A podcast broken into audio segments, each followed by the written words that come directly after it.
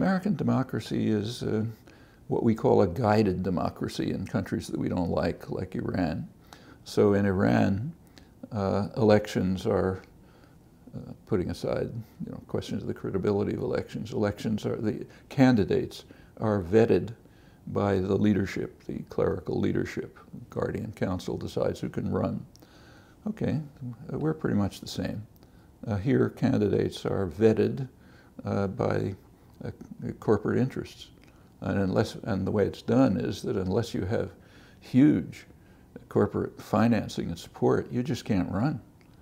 I mean, uh, Obama won over McCain primarily because the financial institutions liked him better, so poured money into his campaign much more than McCain. And if you check uh, funding and polls, you find that the advertising and so on, in fact, carried him over the uh, edge.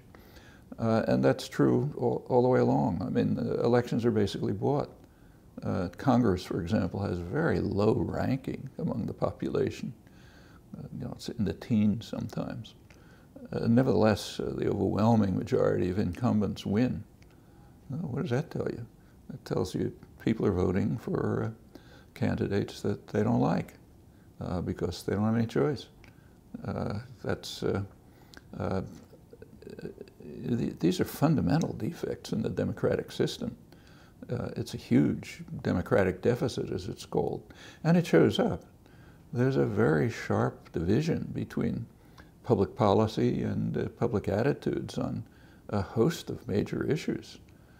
Uh, in fact, both political parties are well to the right of the population on a great number of critical issues.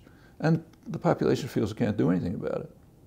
Uh, so for example, uh, last polls I saw about this, about 80% of the population uh, said the government doesn't work for the people, it works for a few big interests looking out for themselves. Well, that's 80% of the population.